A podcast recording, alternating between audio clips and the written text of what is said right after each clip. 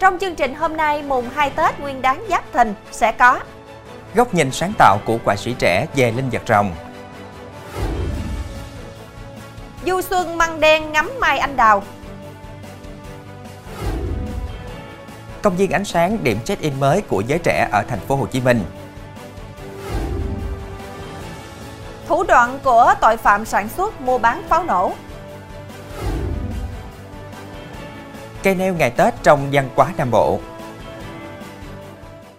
Quý khán giả đang theo dõi chương trình Cửa sổ đồng bằng phát sóng lúc mười tám giờ mỗi ngày trên đài phát thanh và truyền hình Bến Tre.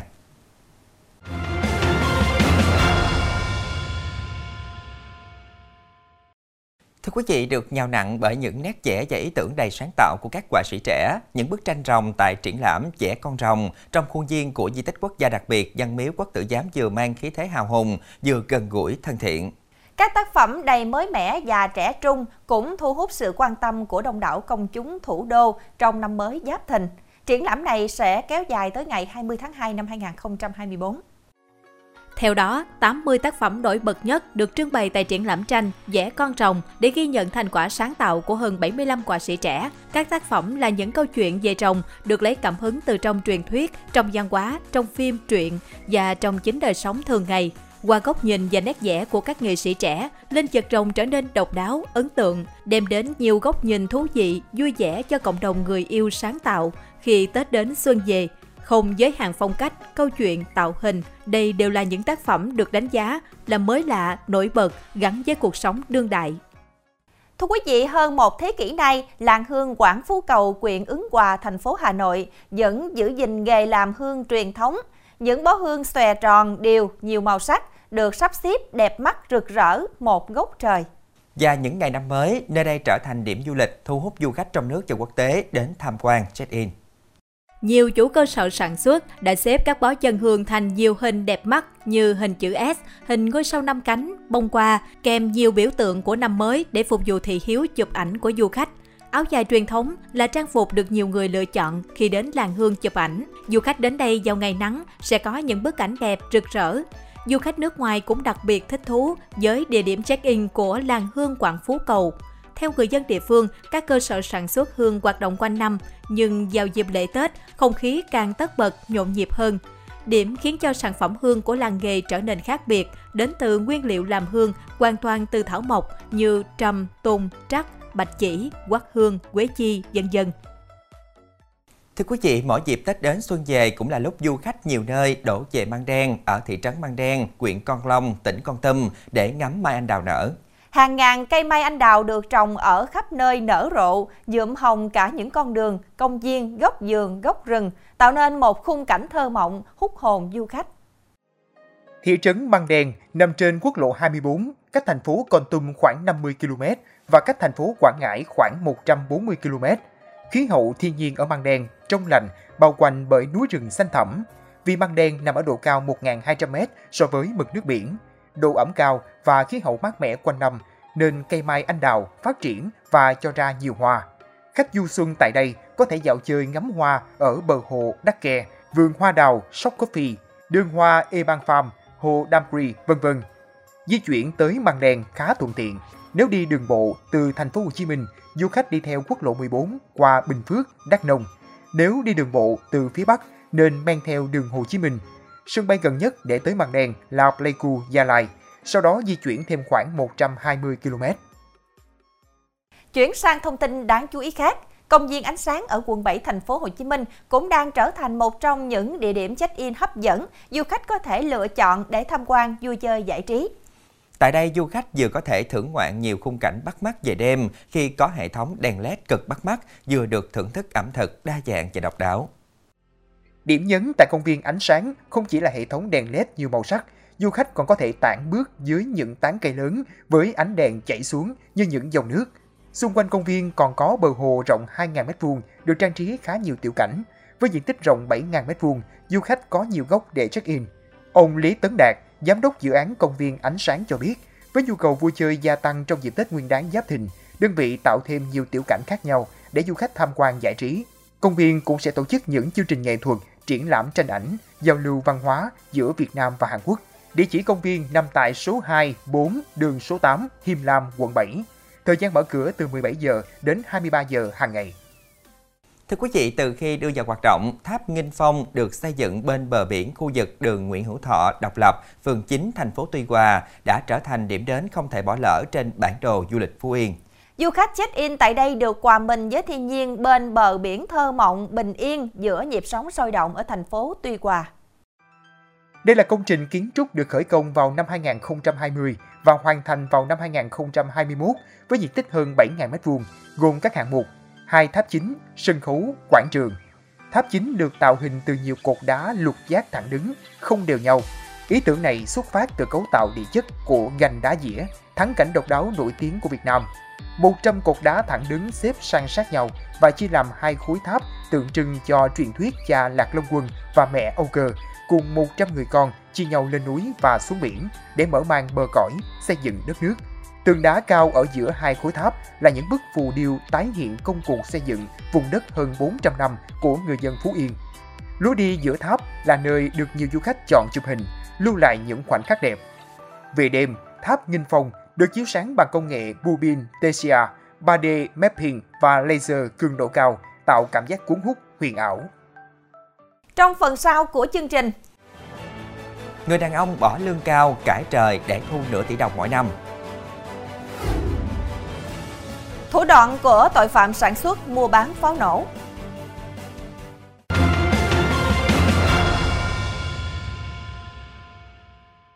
Không chỉ những địa điểm du xuân mà chúng ta vừa gửi đến quý khán giả, mà ở những vườn trái cây kết hợp với du lịch cũng là lựa chọn được nhiều người yêu thích, phải không Hải Đăng?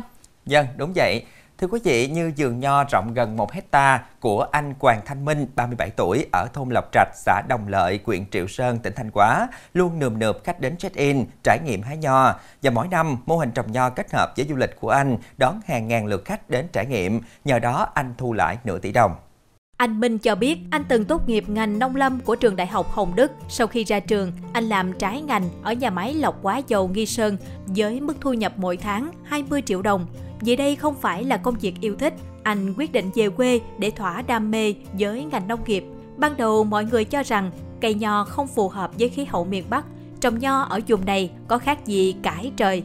Tuy nhiên, anh Minh vẫn quyết mạo hiểm đầu tư năm trăm triệu đồng cải tạo đất làm mái che, mua ba trăm gốc nho hạ đen về trồng.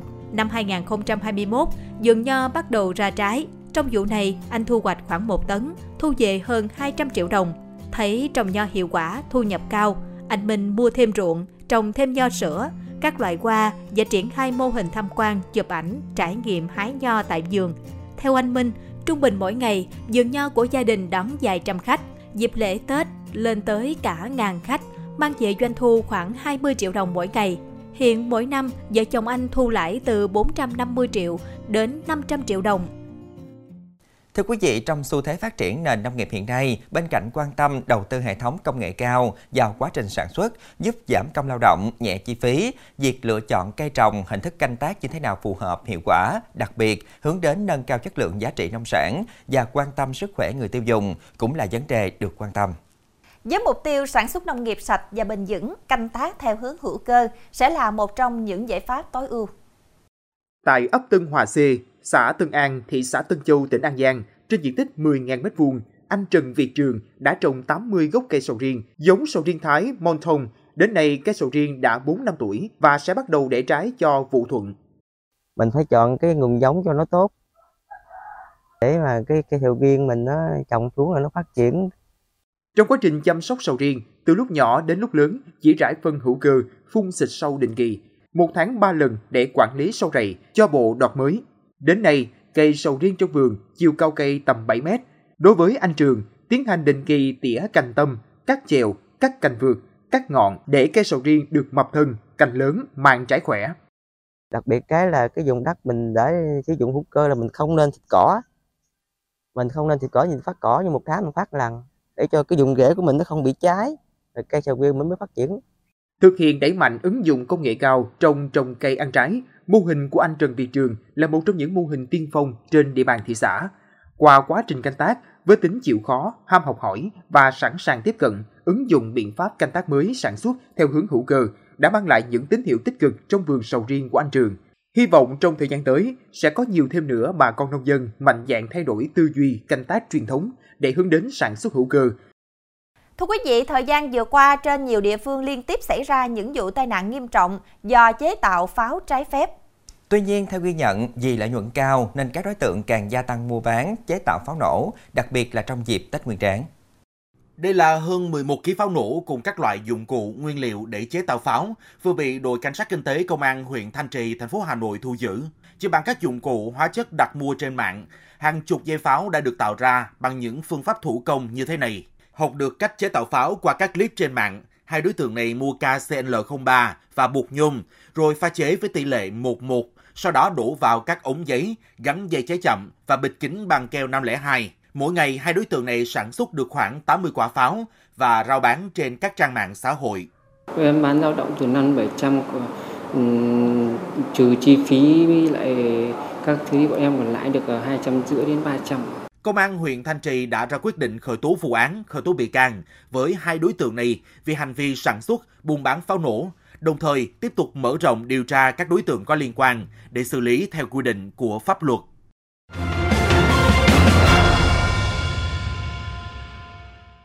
Thưa quý vị, cây nêu là một trong những biểu tượng của dịp Tết Nguyên Đán. Phong tục này gắn với cuộc chiến giữa con người và ma quỷ nhằm mục đích bảo vệ cửa nhà được bình an. Ngày nay, phong tục dựng nêu ít được thực hành trong đời sống, nhưng tại vùng đất Nam Bộ, phong tục này vẫn được duy trì ở một số gia đình và cơ sở tín ngưỡng tôn giáo. Cây nêu ngày Tết đã trở thành nét đẹp trong văn hóa của người dân Nam Bộ. Cu kêu ba tiếng cu kêu, trông mau tới Tết dựng nêu ăn chè. Cây nêu được dựng lên báo hiệu xuân đang về và con người gửi gắm bao ước vọng về sự ấm no, hạnh phúc, viên mãn. Người xưa kể rằng, ngày xưa quỷ chiếm đoạt toàn bộ đất, còn con người chỉ làm thuê và nộp phần lớn lúa sau vụ mùa thu hoạch cho quỷ. Càng ngày quỷ càng bóc lột người quá tay, và cuối cùng quỷ đặt ra quy định ăn ngọn cho gốc, người chỉ được hưởng rạ. Không còn đường sống nên con người cầu cứu Đức Phật giúp đỡ. Phật bảo người đừng trồng lúa mà trồng khoai lang. Mùa thu hoạch ấy, loài người được hưởng trọn củ khoai, còn quỷ chỉ hưởng lá và dây khoai, đúng theo phương thức ăn ngọn cho gốc. Mùa kế tiếp, quỷ chuyển qua phương thức ăn gốc cho ngọn. Phật bảo loài người chuyển sang trồng lúa, nên quỷ hưởng toàn rạ. Sau hai lần bị chơi khăm, quỷ tức giận nên tuyên bố mùa sau ăn cả gốc lẫn ngọn. Phật trao cho loài người giống cây bắp để gieo trồng. Quỷ lại không được gì và bắt loài người phải trả lại tất cả ruộng đất, không cho thuê nữa. Thấy thế, Phật chỉ loài người điều đình với quỷ, xin miếng đất bằng với bóng của áo cà sa treo trên ngọn cây tre. Quỷ thấy không thiệt hại gì nên đồng ý. Khi đó Phật dùng phép thuật để bóng chiếc áo cà sa đó che toàn bộ đất đai, khiến quỷ mất đất phải chạy ra Biển Đông. Mất đất sống, quỷ dẫn quân vào cướp lại. Phật bày cho loài người dùng lá dứa, tỏi và vôi bột để áp chế và quỷ thua, bị đẩy ra biển. Trước khi đi, quỷ xin Phật thương tình, xin một năm được vài ba ngày vào đất liền viếng thăm phần mộ của tổ tiên cha ông. Phật thương hại nên hứa cho. Do đó, hàng năm cứ vào dịp Tết Nguyên Đán là những ngày quỷ vào thăm đất liền. Người ta theo tục cũ trồng cây nêu để quỷ không bén mảng đến chỗ loài người cư ngụ. Khởi nguyên cây nêu được dựng lên với ý nghĩa trừ ma quỷ, thờ phụng thần linh và vong hồn tổ tiên, trừ những điều xấu xa của năm cũ. Nhưng theo thời gian, cùng với sự phong phú của các đồ lễ treo trên ngọn cây, cây nêu là cầu nối giữa vũ trụ với đất trời. Trong cuộc sống đô thị hiện đại, tục dựng nêu ngày Tết dần mai một, nhưng tại vùng đất Tây Nam Bộ vẫn còn bảo lưu nét đẹp văn hóa này. Dựng nêu thường tổ chức vào ngày hai mươi ba tháng Chạp, bởi vì ngày ông Táo về trời, nhà không có thần canh giữ nên cần sự bảo hộ bởi lá bùa treo trên cây nêu. Ngoài ra, trên cây nêu còn có treo ba trái cau. Theo Đông y thì vỏ cau còn gọi là đại phúc bì, tượng trưng ý nghĩa tốt đẹp. Tục dựng nêu ăn Tết ẩn chứa nhiều giá trị văn hóa, thể hiện chiều sâu triết lý nhân sinh. Cây nêu được làm bằng cây tre, loại cây phổ biến ở các vùng quê, nhưng biểu trưng cho nhiều tư tưởng đạo đức tốt đẹp như tính kế thừa, tre già mang mọc, có lông có mắt, tượng trưng cho con người sống có mực thước. Cây tre ruột rỗng nhưng khó bẻ gãy ngang, thể hiện sự can trường. Khi cây tre càng lớn thì ngọn càng cong, biểu hiện sự khiêm cung. Vì vậy, mượn cây tre để làm cây nêu, kết nối đất trời, để thể hiện mong ước tốt đẹp, cầu cho phong điều vũ thuận, mùa màng tuốt tươi. Phong tục dựng nêu và cây nêu ngày Tết đã trở thành nét đẹp và mang đậm giá trị văn hóa cho vùng đất Tây Nam Bộ. Đến đây thì thời lượng dành cho chương trình cũng đã hết. Kính chúc quý khán giả có một buổi tối mùng hai Tết Nguyên đán Giáp Thìn hạnh phúc, sum vầy bên gia đình. Hẹn gặp lại quý khán giả lúc mười tám giờ ngày mai trên Đài Phát thanh và Truyền hình Bến Tre. Thu Quyền, Hải Đăng xin kính chào tạm biệt.